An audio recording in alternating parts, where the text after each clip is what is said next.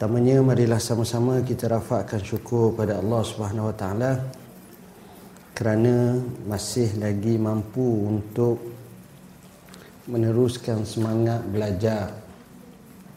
Dan belajar ni merupakan satu tanggungjawab yang bukan semata-mata bersifat hanya sementara tetapi dia tidak ada tempoh makin kita belajar makin kita rasa betapa sedikitnya ilmu kita. Dan ilmu ini patut kita tuntut dan kita kaji dan kita lihat dengan pelbagai dimensi dan sebagainya. Sebelum saya masuk tentang manhaj madrasah turas ni beberapa poin yang saya akan sebut. Yang pertama sekali saya nak mohon maaf saya tak dapat nak sedia kertas kerja. Uh, ada kekangan masa yang teramat sangat yang tak memungkinkan saya buat kertas kerja. Uh, insyaAllah lah lain kali saya akan cuba buat buku senang buat buku tentang hal tu. Uh, dan sebenarnya percubaan ada buat cuma belum siap. Saya pernah cuba buat seolah-olah kaifa takunu fakiha. Bagaimana cara kamu nak jadi orang yang fakih?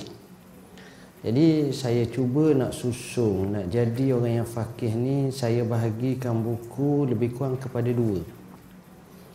Dalam setiap disiplin ilmu tu saya akan bagi kepada dua atau tiga. Pertama dari segi mabadik ataupun peringkat muktadi peringkat mula-mula yang kedua peringkat wasati yang ketiga peringkat uh, tinggi. Termasuk fiqh juga kita bincang macam tu. Maknanya kalau nak belajar fiqh yang pertama sekali mungkin kita akan guna kitab Al-Ghayah wa Takrib atau kita guna kitab uh, Matan Takrib kadang-kadang kita guna kitab Fathul Qarib Kemudian kita naik sedikit kepada kitab sama seperti mata Nabi Syuja. Kemudian baru kita naik kepada kitab yang lebih tinggi sikit lagi sampai kepada kitab Iqna sampai kepada kitab yang tinggi sangat sampai kepada Mughni Muhtaj dan sebenarnya pembahagian tu cukup banyak. Insya-Allah saya ingat mungkin dalam satu bulan lagi saya akan bentang satu eh, satu kertas kerja bertajuk lebih kurang bagaimana kita nak mengistimbakkan hukum berdasarkan kepada fiqh syafi'i atau berdasarkan kepada berdasarkan kepada kitab-kitab syafi'i. Jadi yang ini pun penting untuk kita tengok dengan sebaik mungkin. Nukta yang ketiga, saya tengok semalam dalam YouTube cukup menarik. Isu seorang ulama besar tanpa sebut nama di Syria membentangkan satu kertas kerja atau perbincangan yang cukup hebat di satu persidangan antarabangsa di Algeria atau Aljazair dengan berhujahkan dengan hujahan yang cukup hebat berdasarkan turas. Kemudian diberi satu komentar oleh mufakir Islami yang terkemuka Syekh Almarhum Muhammad Al-Ghazali. Dan apabila Syekh Marhum Muhammad Al-Ghazali mengemukakan pendapat maka keterujaan saya bila tengok rupa-rupanya bahsun ilmi ini cukup menarik.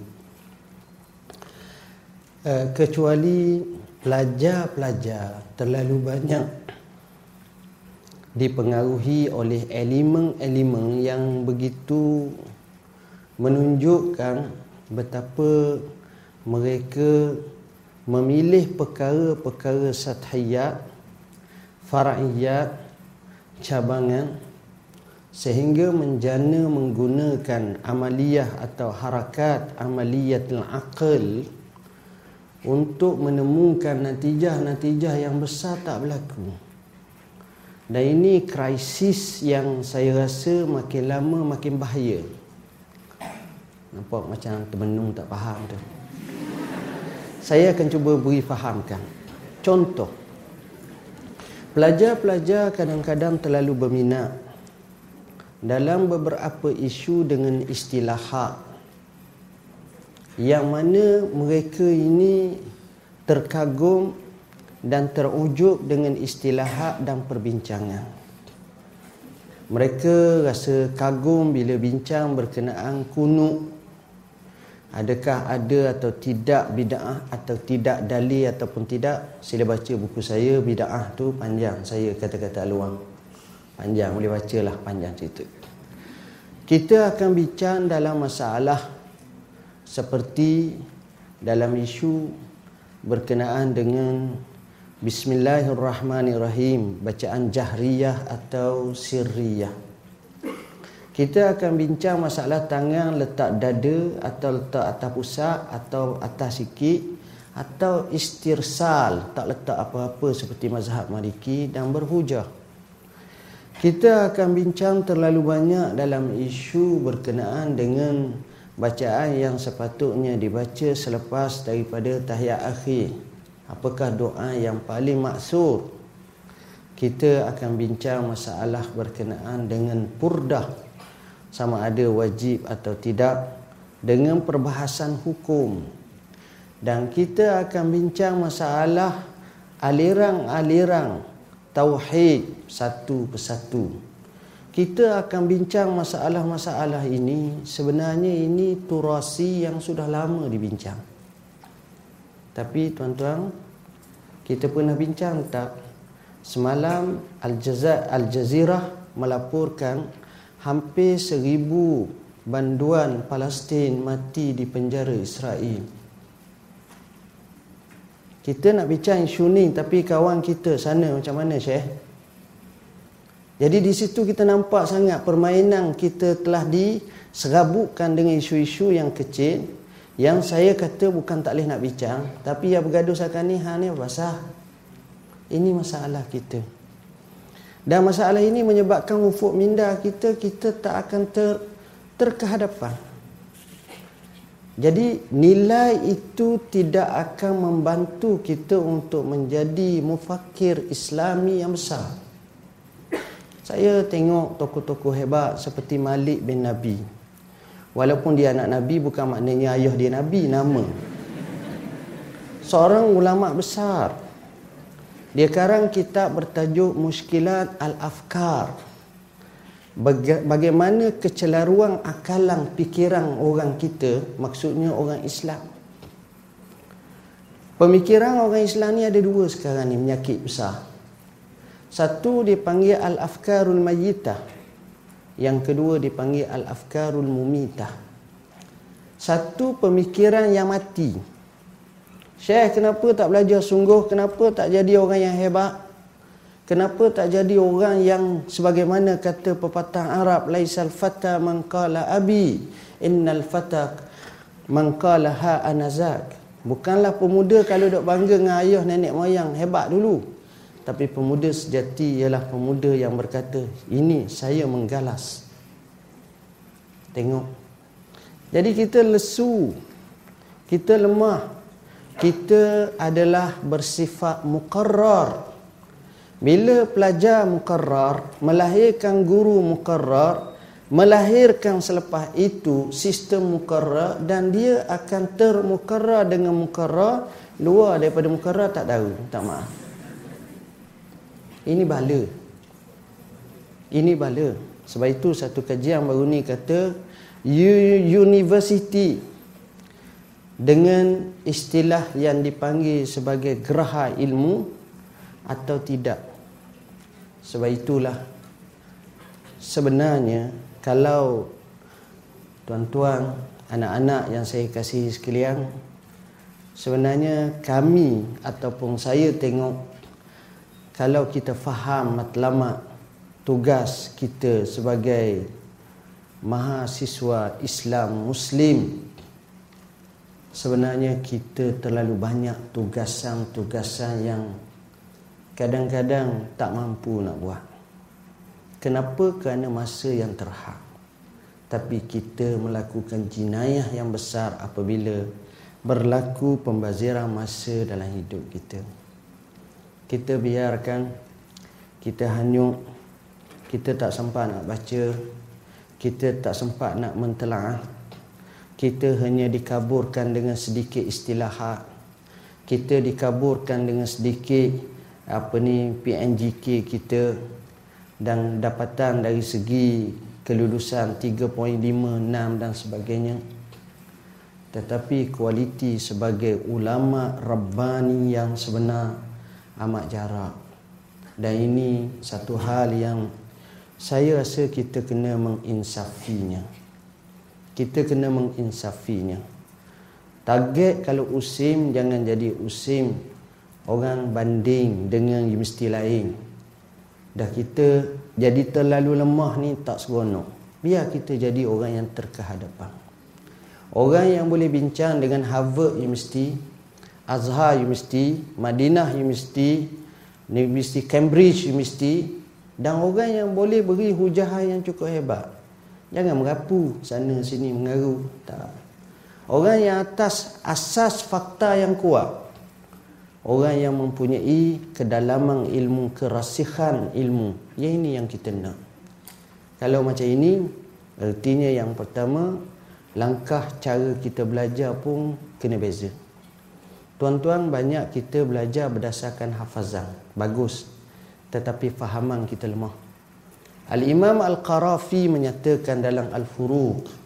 Isu yang paling besar ialah isu apabila kita begitu gagal memahami akan dalil nas fahmun nusus dan ini menyekat kewibawaan kita kadang-kadang boleh mengutarakan dalil tetapi tidak memahami wajhul istidlal dan istishhad di samping orang guna dalil kita guna juga untuk dipatah balik maka di situ amat malang bagi orang seperti ini cari banyak dalil tapi tak faham menggunakan dalil dan ini cabaran. Cabaran yang menyebabkan kita merasa sukar. Dan kata almarhum Syekh Muhammad Al-Ghazali, ini yang jadi masalah. Mutakhir ni ustaz-ustaz, tok-tok guru yang hebat-hebat pada pandangan dan sangkaan manusia. Hebat. Oh, suhu dia ni, nama ni, di sini, sini. Tapi akhirnya sebenarnya bak kasir. Apa makna bak kasir? Depa pendek.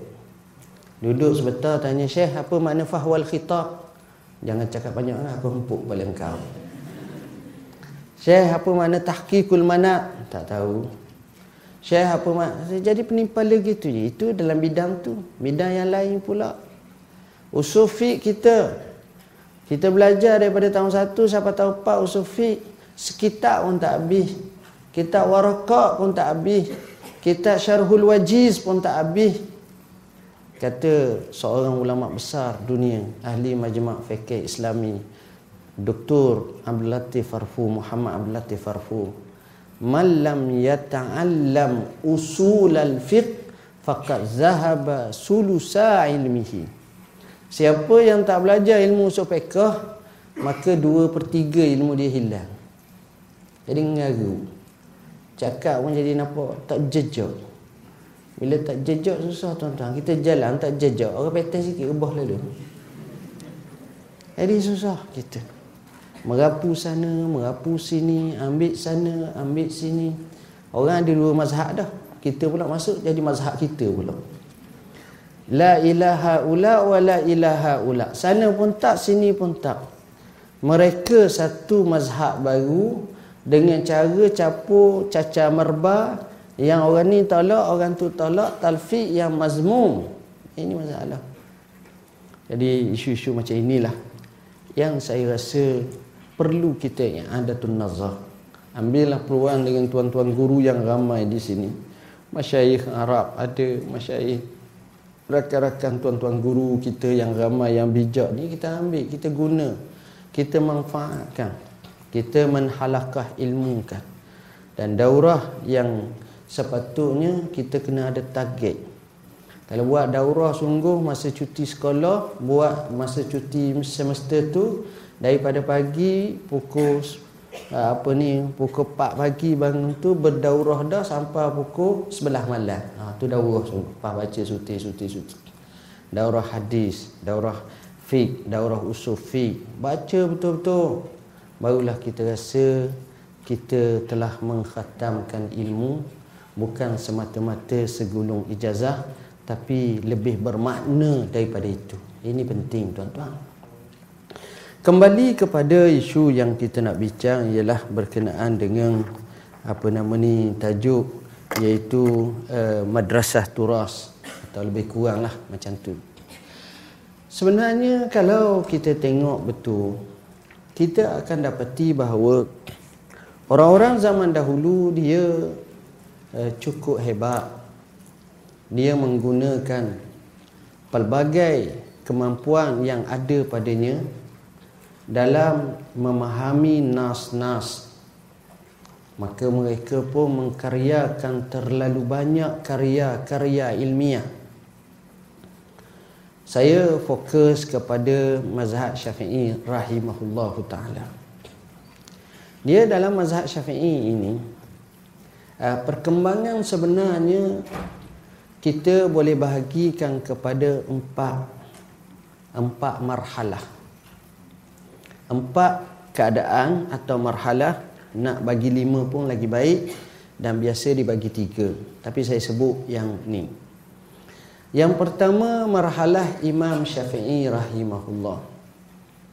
Imam Syafi'i ini ulama yang banyak mengasaskan kaedah-kaedah.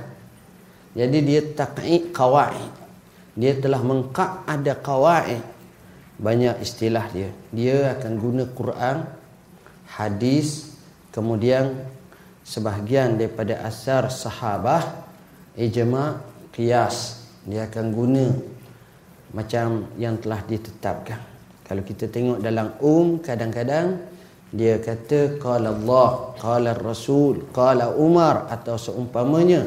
Kemudian baru dia kata wa qultu.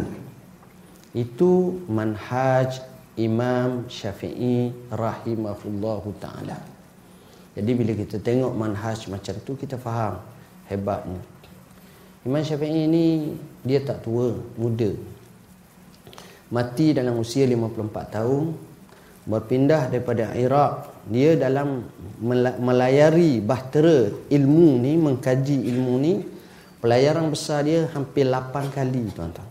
8 kali dengan masa yang panjang dan akhir sekali tahun 199 Hijrah dia berpindah ke Mesir dan meninggal dunia pada tahun 204 di Mesir.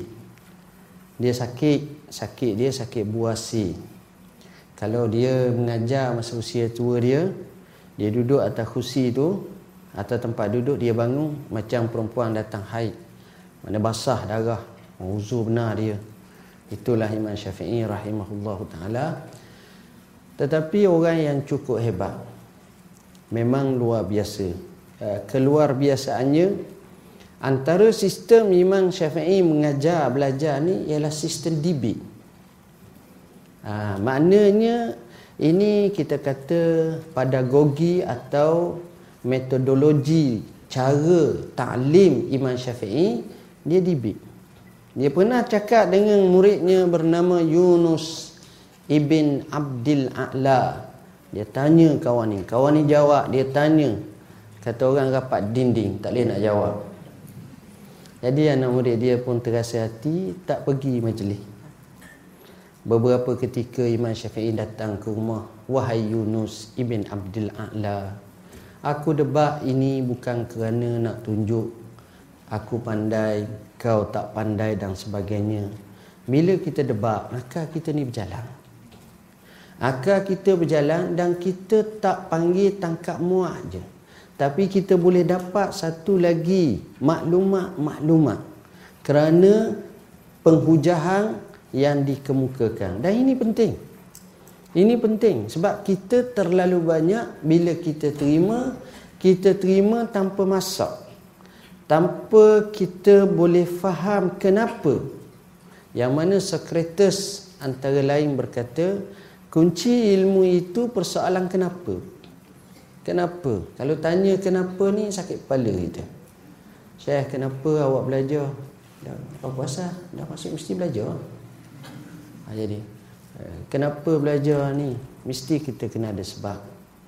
Kita belajar kerana nak menjadi orang yang boleh menyumbang kepada agama Allah mencari mardatillah menyebarkan agama Allah menegakkan syiar Islam akhirnya dengan ini membawa kita menuju ke syurga Allah. Maknanya ada takik baik. Jadi Imam Syafi'i rahmatullahi alaih dia banyak sangat dalam perbincangan. Kalau kita tengok perbincangan bermanhaji ataupun bersistem. Cukup hebat cara pembelajaran macam itu. Jadi guru-guru macam ini luar biasa. Dan dia boleh mempengaruhi murid yang ramai. Ketika di Iraq dia ada murid kanangnya seperti Imam Ahmad bin Hanbal Al-Karabisi dan dia mengkaryakan kitab yang masyhur bernama Al-Hujjah. Dan ia dipanggil sebagai Kau Qadim dan Imam Syafi'i rahimahullah ta'ala pernah debate dengan gurunya bernama Muhammad ibn Al-Hasan Al-Syaibani. Dan gurunya tak dapat nak jawab dengan penghujahan kekuatan hujah Imam Syafi'i. Imam Syafi'i pernah berhujah dengan muridnya Imam Ahmad bin Hanbal tentang tinggal solat kafir ke tidak. Dan didapati penghujahannya cukup kuat, mantap sehingga tak dapat nak dijawab dengan sekuat kaedah-kaedah yang dikemukakan oleh Imam Syafi'i rahimahullah. Ini Imam Syafi'i. Dan Imam Syafi'i ini cara dia mengajar ni dia lebih dalam bentuk imla. Apa makna imla? Imla ni maknanya dia ceramah, anak murid dia tulis. Anak dia tulis tak macam kita tulis, tulis sikit tidur, tulis tidur. Dia tulis laju Syekh. Sebab itu kata ulama fuqaha berkata dalam penyair kata asri akhal ilmi salasah al aklu wal mashyu wal kitabah Sedara yang belajar ilmu cepat dalam tiga perkara. Makan. Kalau makan lambat mana bodoh kata. Tuan-tuan perhati cara orang makan yang cepat biasa cerdik. Jadi lain kali jangan makan tu. Tapi jangan kata bodoh dia makan lambat. Ha. Tapi maknanya itu. Ini saya saya nukilkan dalam kitab Wahbah Zuhaili yang saya terjemah. Sebut makan kena cepat. Begitu juga menulis kena cepat. Berjalan pun kena cepat. Melambangkan jaga masa. Melambangkan terlalu produktiviti. Melambangkan terlalu cergas. Melambangkan betapa dia dapat mengisi ruang-ruang yang berbaki itu dengan perkara yang jauh lebih berfaedah. Ada tu guru besar zaman dulu yang diceritakan oleh Syekh Abdul Fattah Abu Ghaddah dalam kitabnya Qimatuz Zaman Indal Ulama nilai masa di sisi ulama kata dia ulama ni tak ada masa nak makan Terpaksalah orang gaji dia suak kat dia. La ilaha illallah. Tuan, kita masa main banyak untuk makan. Kita ada jalan-jalan cari makan. Kita boleh kenal kedai mana. Jadi tuan-tuan duduk di di di nilai ni tuan-tuan kena rasa semua restoran dinilai. Jadi sekurang-kurangnya satu ilmu bila orang datang orang kata dinilai kat mana sedap. Nah, kita pun kata ada nasi lauk sana nung sedap. Uh, dekat nung nung pula sedap. Di sini kat padang nung pun boleh tahan. Kita boleh sebut satu-satu. Uh, alim dah tu cukup dah tu. Sekurang-kurangnya ada ilmu. Baik.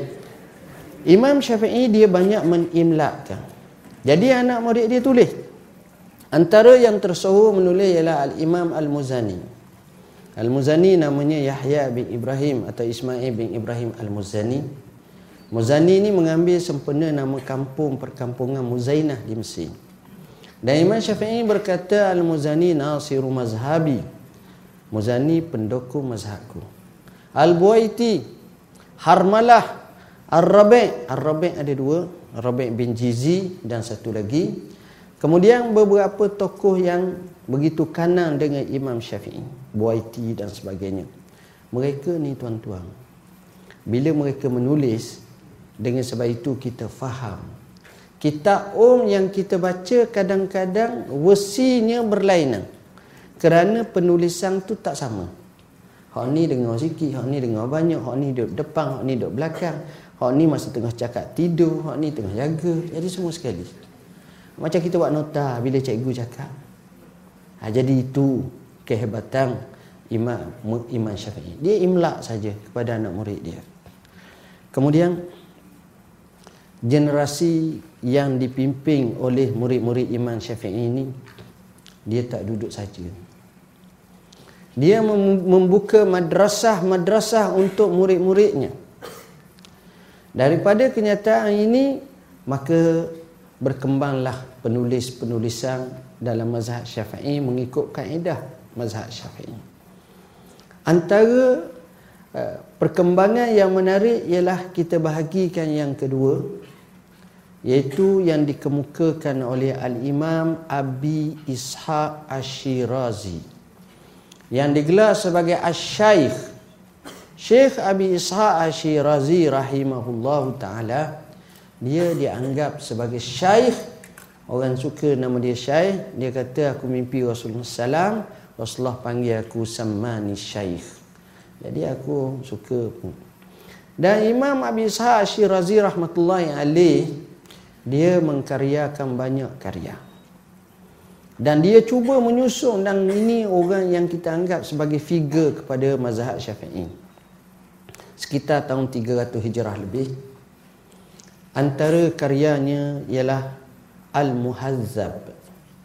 Al-Muhazzab ini telah disyarahkan oleh Imam Nawawi tahun 600 Hijrah lebih.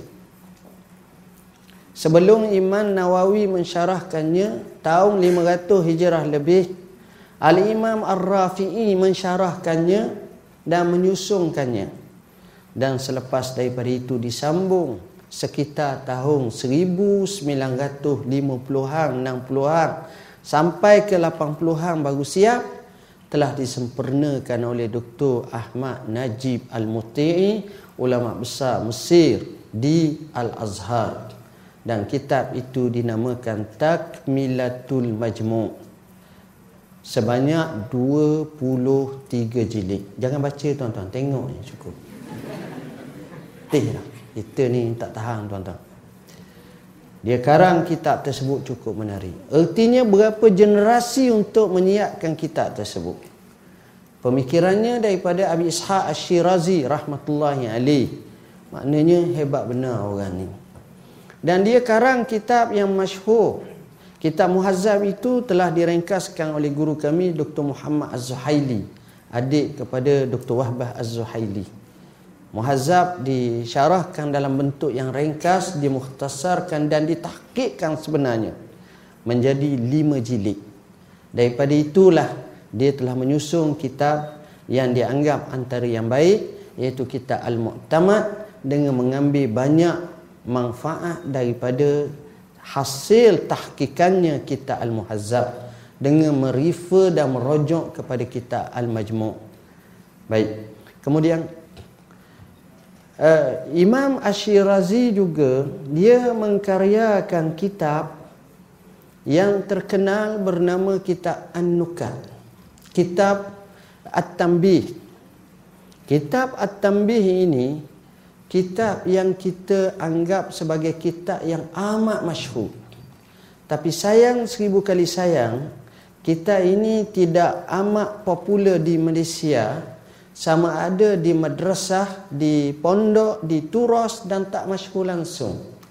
Dan seolah-olah kitab ini telah tersisih daripada arus kepondokan, kemodenan dan sebagainya.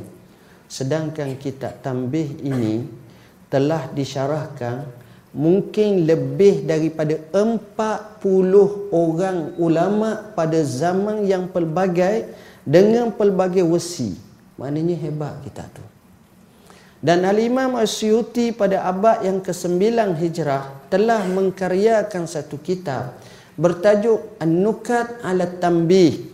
Kita ini cukup baik di mana disusun dalam bentuk dua jilid serengkas mungkin tapi cukup bermanfaat.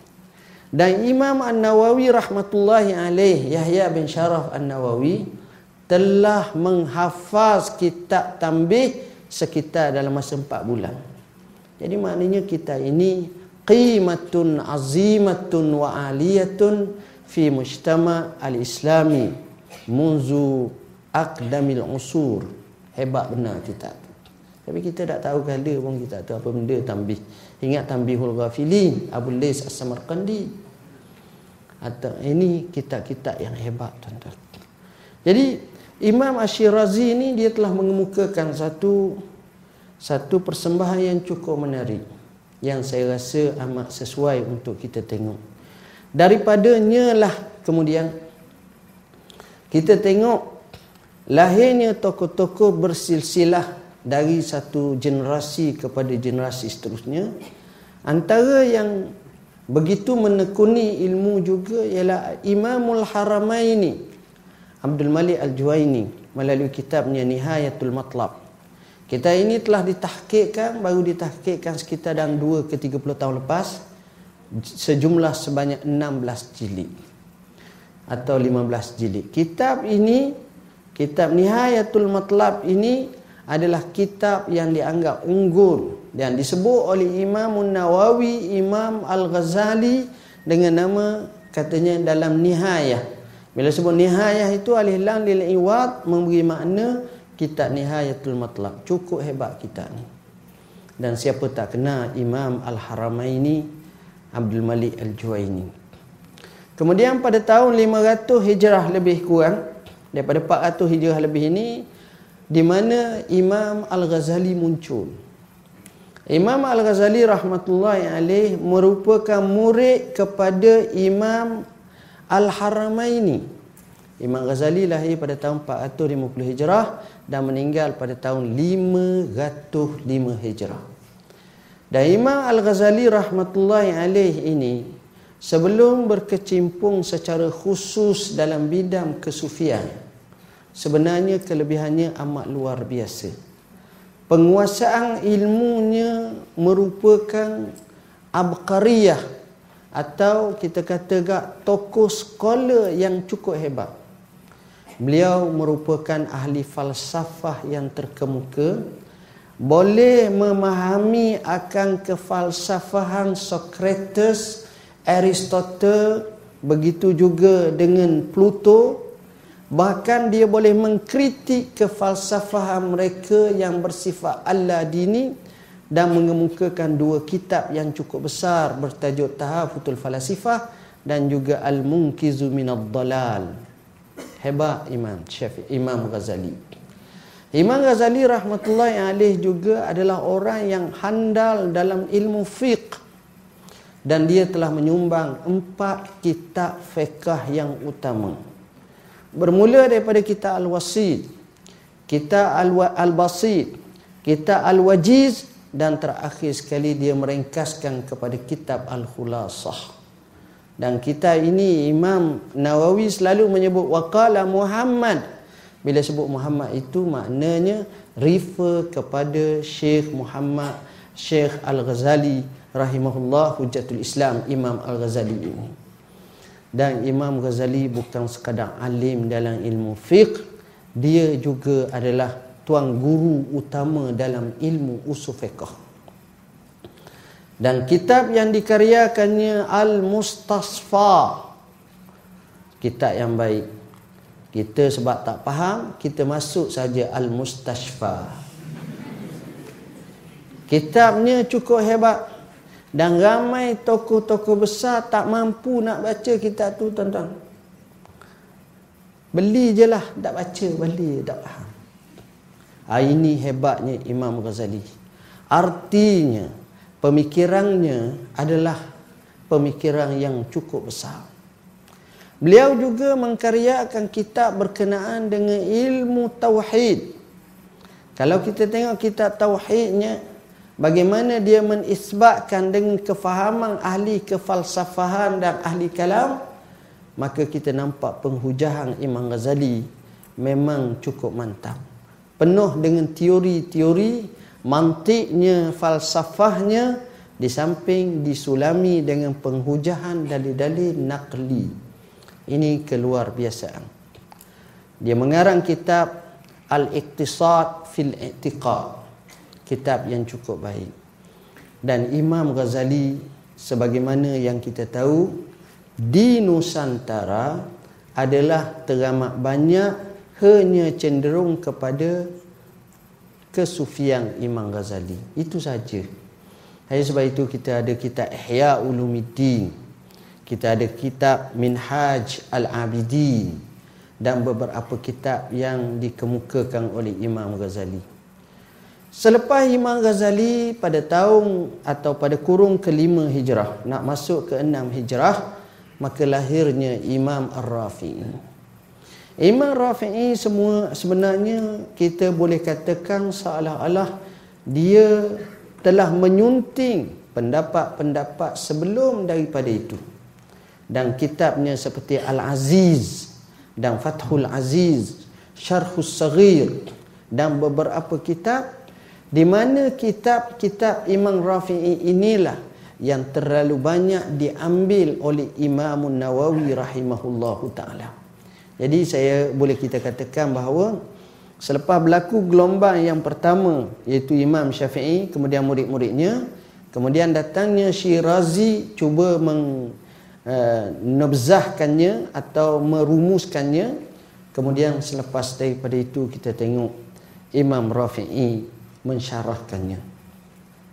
Dan selepas daripada itu Imam Nawawi. Imam Nawawi tuan-tuan dia pelik orang. Seorang tokoh yang lahir dalam keadaan amat muda. Meninggal dunia sekitar umur 40 tahun lebih sikit saja. Ada kata 45 tahun. Tetapi dia berkhidmat kepada Islam, kepada ilmiah dia telah membaca, mengkaji 12 mata pelajaran sehari. Tuan-tuan bayangkan macam mana orang seperti Imam Nawawi ini. Dan menariknya sentuhan-sentuhannya itu dia anggap antara yang paling baik. Sebab itu kalau kita kaji susuk pemikiran Imam Nawawi ini memadai.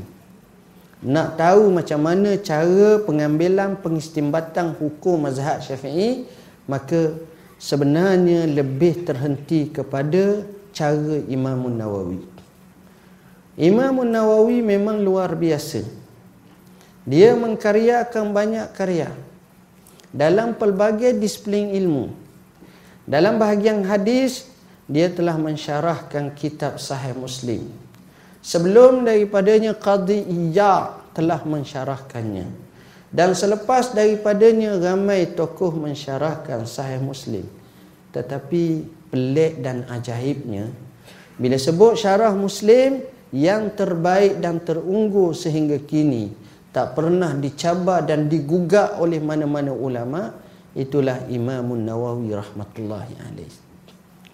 Dia mengkaryakan kitab Riyadhus Salihin kita ini telah disyarahkan oleh Ibnu Illan bertajuk Dalilul Falihin dan disyarahkan oleh guru kami Fadilatul Syekh Mustafa Khin bertajuk Nuzhatul Muttaqin empat jilid. Kitab Riyadhus Salihin ini antara kitab yang diminati dan amat popular. Sama ada di barat atau di Arab atau juga di Nusantara kita ini. Itulah barakah ilmiah yang dikaryakan oleh Imam An-Nawawi. Dan siapa tak kenal kitab yang termasyhur iaitu kitab Matan Arba'in Nawawiyah. Kitab ini adalah kitab yang cukup hebat. Disyarahkan lebih daripada 100 syarah oleh para ulama. Sejak dulu sampai kepada mutaakhir ini. Kita tengok Ibnu Daqiq Al-Aid telah mensyarahkannya. Kita tengok antara ulama yang mensyarahkannya termasuklah guru kami Fadilatul Syekh Mustafa Al-Bura melalui kitabnya Al-Wafi bi Syarhi Al-Imam Nawawi Arba'in An-Nawawi. Ramai yang syarah kitab ini. Dan kitab ini antara kitab yang cukup hebat. Ibn Raja Al-Hambali membuat sentuhan yang cukup menarik kitab Imam Nawawi. Walaupun banyak menyebut Arba'in Nawawiyah, sebenarnya ramai lagi mengarang kitab Arba'in tapi dia lebih terkenal. Matan Arba'in Nawawi. Memang cukup hebat. Kemudian Imam Nawawi rahmatullahi alaih juga dia mengkaryakan dalam ilmu mustalahil hadis dan kitabnya seperti Tadrib Ar-Rawi merupakan kitab yang cukup hebat. Begitu juga kita tengok Imam Nawawi dia mengkaryakan kitab berkenaan ulumul Quran yang bertajuk At-Tibyan fi Adab Hamalatil Quran. Walaupun kecil kitab tersebut tapi manfaat dan dirojok oleh pelbagai pandangan ulama-ulama mengambil manfaat daripadanya. Imam Nawawi sentuhan dalam fiqahnya memang luar biasa. Antara karyanya yang agung seperti kitab Al-Majmu' dia tak sempat tamat mati dia. Dia mengkaryakan kitab Raudatul Talibin. Raudah. Dan bila kita sebut kitab Raudah ini kitab yang menghimpunkan pendapat-pendapat mufti dan ulama mazhab syafi'i di mana akwal syafi'iyah dimuatkan dalam kitab tersebut menariknya terkadang-kadang al-imamun nawawi mentarjihkannya. Dan kitab Rawdatul Talibin menjadi rojokan para ulama. Dan dikatakan kitab yang paling masyhur dalam mazhab dalam karya Imam Nawawi berkenaan dengan fiqh ialah kitab Syarhul Minhaj. Kitab Syarhul Minhaj ini yang asalnya telah dibuat oleh Al-Imam Ar-Rafi'i telah disyarahkan oleh Imam Nawawi dan kitab ini dianggap kitab yang termuktamad dalam mazhab Syafi'i rahimahullahu taala mengikut pendapat yang paling kuat di kalangan ulama-ulama Syafi'iyah. Kemudian kitab ini telah direngkaskan oleh ramai tokoh-tokoh selepas daripada itu termasuk Zakaria Al-Ansari di mana yang digelar sebagai Syekhul Islam menamakan sebagai An-Nahaj. Asalnya Al-Minhaj menjadi Al-Manhaj kemudian jadi An-Nahaj. Huruf pun dia tukar. Al-Minhaj tu alif lam mim ha alif jim kemudian Al-Manhaj alif tu potong sebab dia pendekkan lagi Kemudian ulama yang datang dia pendek lagi ming pun dibuang tinggal nung dia an-nahju. Tengok tuan-tuan, nama pun memahami akan betapa cara mereka ini terlalu ibda. Apa makna ibda? Seninya dalam memahami. Bila kita tengok buku tu kita faham dah. Hebat mereka ni. Kemudian kita tengok Imam Nawawi ini dia juga bila dia syarah kitab Sahih Muslim dia bahaskan ilmiah dan fikhiyah yang cukup menarik dan ramai tokoh-tokoh besar dunia mengambil dalam beri fatwa walaupun dalam fikhiyah menggunakan kitab tersebut. Ha, ini dia dan saya cuba nak menterjehkan antara kitab-kitab Imam Nawawi yang dikaryakan oleh Imam Nawawi jika bertentangan pendapat yang mana paling muktamad yang ini dibahaskan oleh ulama. Saya ada sentuh sebahagiannya dalam kitab kami bertajuk Al-Mazahib Al-Fiqhiyah wal Qawaid Al-Usuliyah yang diterbitkan oleh Jakim. Situ pun uh, sebahagian uh, pendapat-pendapat dikemukakan tapi saya hanya menyebut secara sathi yang perlu dikhususkan berkenaan Imam Nawawi dan Imam Nawawi rahmatullahi alaih juga telah mengkaryakan satu kitab yang paling baik berkenaan dengan isu haji. Segala bab haji dia karyakan. Kitab ini diambil daripada seorang ulama besar Ibnu Salah rahimahullahu taala yang mengkaryakan kitab bertajuk Fatawa Ibnu Salah dan juga Muqaddimah Ibnu Salah dan beberapa pendapat yang lain. Jadi Imam Nawawi dia karang kita haji itu dan dia beri nama kita itu. Ialah al-idah fi manasikil haji wal umrah. Dan dia telah membahagikan kepada lapan bab. Bermula daripada bab mukaddimah as-safar kemudian sampai kepada bab tawaf wada ziarah wada kemudian pulang ke tempat tanah air masing-masing. Kitab tersebut adalah kitab yang saya anggap paling baik dan terbaik dalam merumuskan isu haji.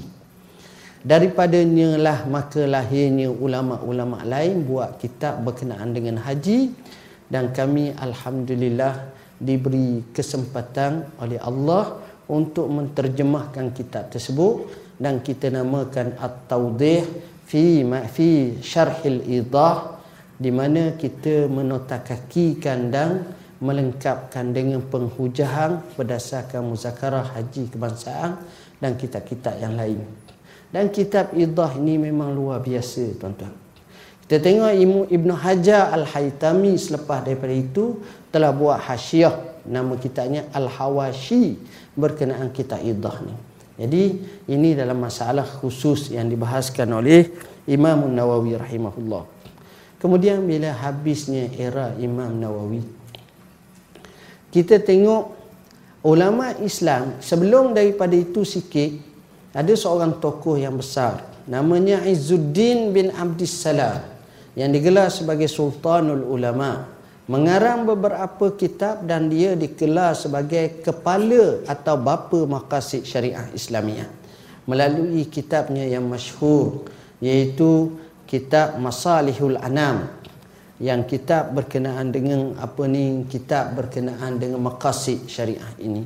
Daripada kitab itulah kita nampak ke, ke kepakaran Imam Izzuddin bin Abdus Salam dan dia juga telah mengkemukakan fatwa yang disusung yang dipanggil fatwa Iz bin Abdus Salam kemudian kita tengok selepas daripada itu mazhab syafi'i rahimahullah ta'ala ini dikembangkan lagi oleh ulama antaranya ulama seperti al-imam uh, al-imam as-sakhawi. Sebelum as-sakhawi al-imam al-hafiz ibnu hajar al-asqalani. Dia pakar hadis tapi saat yang sama dia fakih yang terkenal. Dia menjadi qadi lama dan alim rabbani. Cukup kuat ingatannya. Hebat sangat dia. Dia dia gelar Ibnu Hajar yang mensyarahkan kitab Fathul Bari dan juga kitab-kitab yang lain. Kemudian Imam As-Sakhawi. Imam Sakhawi mengkaryakan kitab yang masyhur seperti kitab Al-Qaulul Badi' fi salati 'ala al-Habib Syafi' dan kita tengok begitu juga dengan Syekhul Islam Zakaria Al-Ansari. Syekhul Islam Zakaria Al-Ansari dia telah mengarang kitab An-Nahj, dia telah mengarang kitab Fatawa yang mana menjadi rojokan juga kepada ummah. Kemudian selepas daripada 100 Hijrah sebelum daripada itu sedikit maka lahirnya tokoh seperti Imam Ibn Hajar Ibn Hajar Haitami atau Haisami dan juga Syekh Ramli. Ibn Hajar ini mengkaryakan kitab yang masyhur bertajuk Tuhfatul Muhtaj. Kemudian Syekh Ramli juga yang digelar sebagai Syekh Ramli Asy-Syafi'i As-Saghir mengarang kitab yang terkenal bertajuk Nihayatul Muhtaj.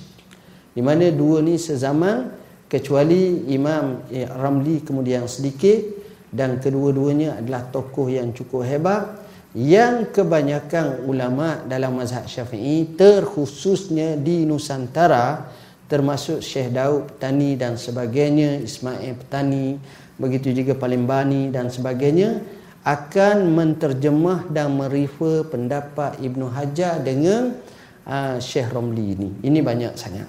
Termasuk ulama Yaman seperti kitab Ghiyatul Mustarsyidin banyak mengupu pendapat-pendapat seperti ini.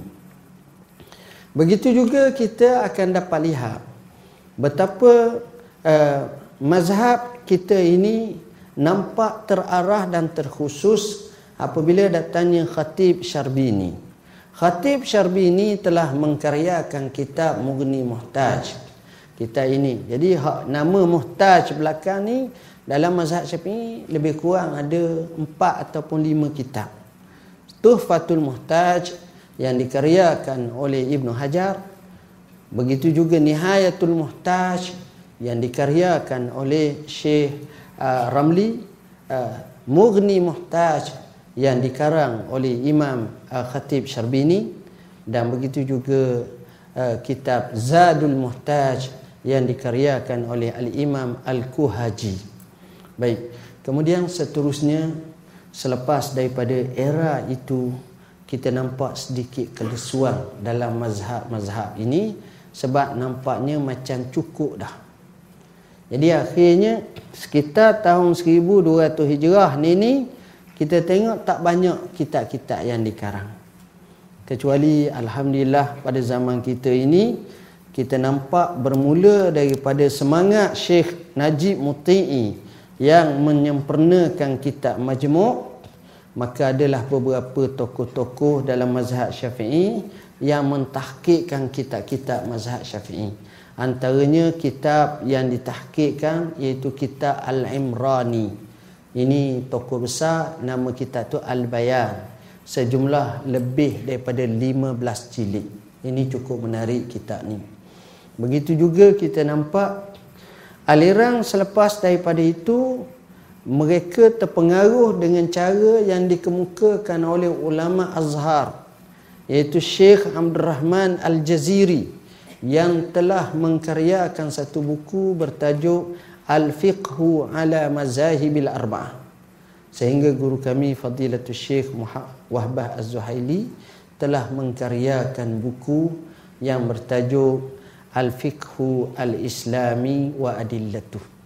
Buku ini apabila dia susung atur di mana boleh dikatakan hampir memenuhi kutub khanah dan juga perpustakaan Islam dunia dan buku ini asalnya 8 jilid dimulhakkan satu jilid jadi 9 jilid kemudian diakhiri dengan mengambil pendapat tausiah atau qararat keputusan-keputusan yang dikemukakan oleh majma' fikih islami di Rabita Al-Alamin Islami menjadikan kepada 10 jilid dan kemudian dia tambah fihrisat kepada sebelah jilid.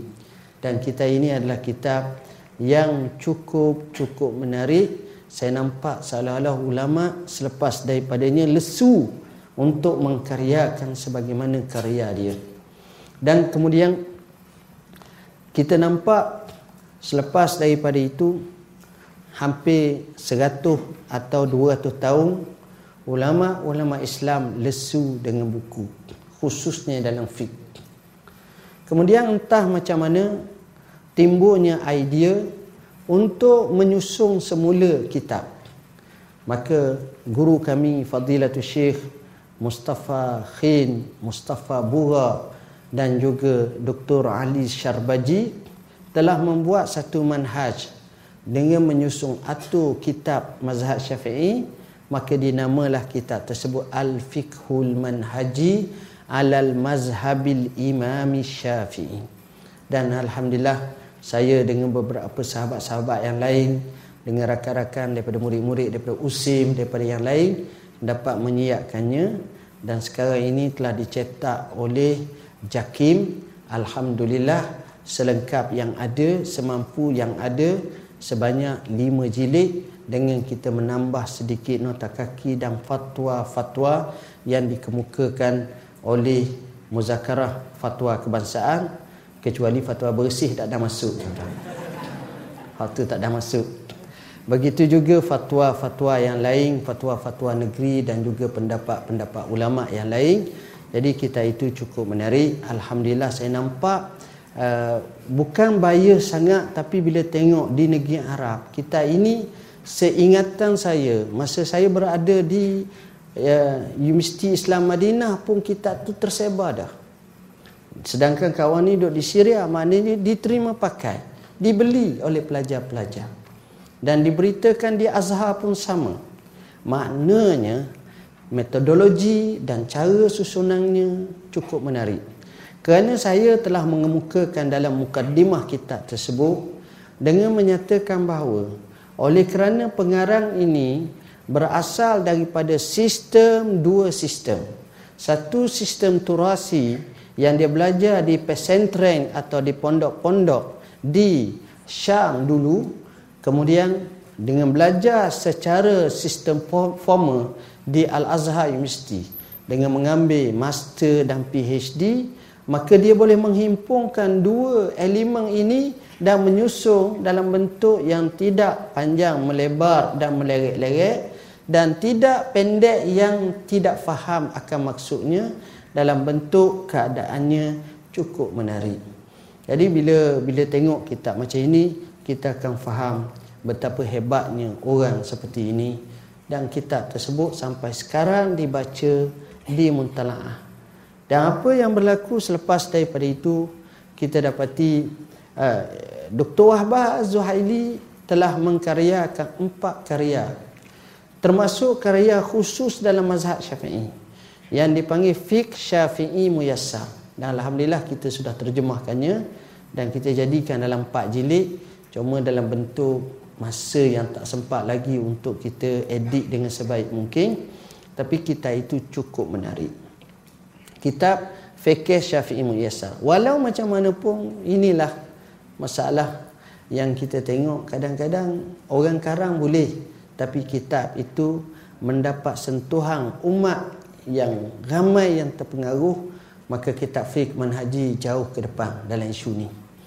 Begitu juga Syekh Muhammad Az-Zuhaili adik kepada Dr. Wahbah Az-Zuhaili telah mengarang kitab Muqtamad ala mazhabil imam syafi'i sebanyak lima jilid dan kita ini kita terjemahkan sebahagiannya melalui usaha persatuan ulama Malaysia ke apa dan ada satu jilid telah di, di, di, di, di, dikeluarkan dan kitab tersebut juga adalah kitab yang baik tapi inilah ulama-ulama yang mengkaryakan kitab mutaakhir ini dalam mazhab syafi'i. Adapun dalam mazhab-mazhab lain saya melihat kurang sedikit nak banding dengan mazhab syafi'i walaupun ada kerana mungkin ramai tokoh-tokoh terkemuka bermazhab dalam mazhab syafi'i terkhususnya yang rajin menulis. Terutamanya orang-orang Syam. Sekarang ni orang Syam seperti Imam Nawawi rahmatullahi alaih dan kita tengok tokoh-tokoh besar mereka ini banyak menggunakan sejumlah masa yang ada untuk mengkaryakan karya ilmiah. Jadi itu masalah madrasah yang kita tengok. Cuma dalam masalah jawi kita uh, di pondok-pondok kita maka ini mereka akan baca kitab-kitab yang sistemnya lain sikit. Bermula macam saya sebut tadi Fathul Qarib. Dia akan bincang beberapa kitab yang lain lagi seperti kitab uh, Iqna dia akan bincang kitab Mughni Muhtaj dia akan bincang kitab I'anatul Talibin dia akan bincang kitab Kifayatul Akhyar dia akan bincang kitab Qalyubi wa Umairah. Ha, kitab-kitab ini sebenarnya sekitar dalam 200 tahun ke bawah ini. Ditambah dengan kitab-kitab Melayu seperti Furuk Masail oleh Syed Daud Tani begitu juga kitab Kasful Lisam dalam mazhab Syafi'i jadi bagi saya kita gabungkan dua-dua yang ini pun kita baca utamanya rojokan-rojokan unggul. Sebab bila rojokan unggul, maka hujahannya adalah kuat.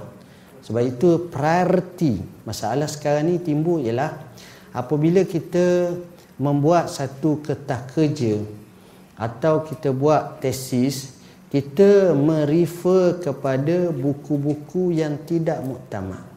Masalah kita kebanyakannya kita tak dapat membezakan dua istilah. Satu istilah marajek, satu lagi istilah masadir. Ada beza tak antara marajek dengan masadir? Kata ulama ada beza. Apabila disebut marajek, mana-mana kitab yang dikaryakan dengan penukilan daripada kitab-kitab lain, maka itu dinamakan marajek.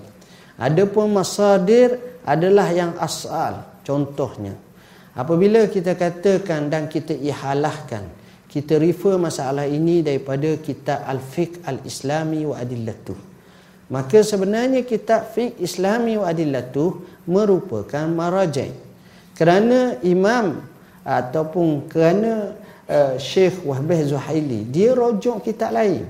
Dan dia nota kakikan. Kenapa kita tak rojok kitab yang dirojokkan seperti Mabsud, seperti Aujaz Al-Masalik, seperti kitab uh, Al-Khalil, Mawahib Al-Jalil. Maka kalau kita tak boleh nak rojak macam tu, maka kita hanya berpandu kepada marajek tapi kita tak berpandu kepada masadir. Jadi dari segi asalahnya itu lemah sebab kita bergantung kepada orang kedua. Tuan-tuan nak dapatkan maklumat daripada saya pergi rojok orang lain murid saya. Jadi apa salah kalau rojok straight kepada seorang tu? Maka itu beza antara marajek dengan masadir. Ramai orang pilih marajek dan terlupa untuk nak mendapatkan masadir. Ini sebahagian yang dapat saya sampaikan dan sebenarnya banyak lagi kalau nak bincang. Cuma saya nak tutup perbincangan ini sebelum buka soal jawab sikit. Kalau harap tak ada soal lah, tak ada soalan. Sebab kalau ada soalan maknanya tak faham lagi. Buat-buat faham lah. Uh, persoalan seterusnya ialah persoalan berkenaan dengan fatwa. Uh, fatwa ni di mana dalam mazhab Syafi'i sendiri pun terlalu banyak kitab-kitab fatwa. Jadi apa yang dapat kita kesani uh, antara kitab fatwa yang ulung atau yang telah uh, diberi tajuk dengan nama fatwa kitab fatwa ataupun fatawa jamak dalam mazhab Syafi'i antaranya ialah kitab yang dikemukakan oleh Allamatu Ibnu Salah Ibn Salah dia mengkaryakan kitab Al-Fatawa dan kita ini dua jilid. Memang hebat tuan-tuan. Kitab Al-Fatawa Ibn Salah cukup menarik kitab ni.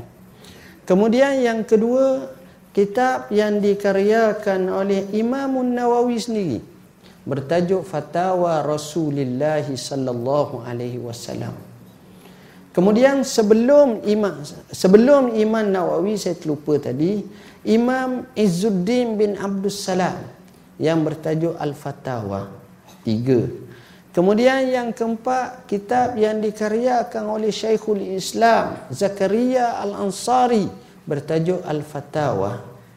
Kemudian kita tengok selepas daripada itu, uh, ulama mula begitu rancak mengkaryakan kitab fatwa antaranya Ibnu Hajar Al-Haisami atau Haitami. Ibn Hajar mengkaryakan fatwa iaitu fatwa yang pertama dipanggil kitab sebagai kitab apa nama ni uh, kitab yang besar fatwa hadisiyah. Fatwa hadisiyah dan satu lagi dinamakan fatwa kubra. Ini fatwa. Sebelum daripada itu seorang ulama yang termasyhur juga yang lahir sekitar 900 Hijrah lebih iaitu al-Imam As-Suyuti Jalaluddin As-Suyuti Abdul Rahman Jalaluddin As-Suyuti mengkaryakan fatwa kitab fatwa dia namanya Al-Hawi lil Fatawa kitab Al-Hawi dua jilid dia karyakan kitab fatwa selepas daripada mereka ini kita nampak ulama-ulama uh, tidaklah begitu hebat mengkaryakan fatwa yang ada kebanyakannya uh, sikit-sikit. Kalau kita tengok uh, fatwa-fatwa yang masyhur yang mutaakhir ini Wahbah Zuhaili juga mengemukakan fatwa. Uh, Syekh uh, Muhammad Sayyid Ramadan Al-Buti juga mengemukakan fatwa. Begitu juga beberapa tokoh-tokoh yang lain buat fatwa tetapi apa yang dapat kita kesani bahawa kebanyakan fatwa mutaakhir ini dalam bentuk lajnah Saudinya ada fatwa uh, Mesirnya melalui Dar Ifta ada fatwa dan Lejnah Jabhah Al-Ulama Azhar pun ada fatwa dan para ulama tokoh-tokoh seperti Dr. Yusuf Al-Qaradawi melalui fatwa muasirah yang sekarang ini sudah mencecah empat jilid begitu juga dengan fatwa yang dikemukakan oleh beberapa tokoh seperti Mahmud Shaltu dalam fatwanya di samping syarahan kitab Al-Islam Aqidatun wa Syariah dan termasuk juga uh, sebahagian ulama. Jadi ulama Azhar ni capulah ada mazhab Maliki, ada mazhab Hanafi, ada mazhab uh, Syafi'i tapi yang Syafi'i tak ramai sana. Yang ramainya sebelah Syam atau sebahagian daripada ulama-ulama dahulu. Antara fatwa yang masyhur Jadal Haq Ali Jadal Haq tapi dia lebih kepada Hanafi antaranya fatwa syariah oleh Syekh Hasanai Makhluf yang ini lebih kepada mazhab uh, Maliki yang sama beliau merupakan mufti Diyar Al-Misriyah yang masyhur dan antara ulama-ulama yang mengkaryakan selepas itu adalah beberapa tokoh-tokoh yang lain termasuk Abdul Hamid Kish melalui kitabnya Al-Fatawa dan begitu juga eh, Syekh Muhammad Al-Ghazali melalui kitab Mi'atu Su'al Haulal Islam. Begitu juga beberapa pandangan ulama-ulama yang lain yang dibukukan dan difatwakan. Tapi bagi saya mutakhir ni antara fatwa yang kita anggap sebagai muktamad ialah fatwa yang dikemukakan oleh Majma' Fiqh Islami di bawah Rabitah Al-Alami Islami kerana ia merupakan rumusan khulasah dan qararat daripada keputusan para ulama hampir sedunia yang hadir dalam majlis tersebut termasuklah wakil daripada Malaysia dan wakil daripada Nusantara. Jadi saya rasa kalau ada satu dua soalan saya sedialah nak jawab wallahu alam.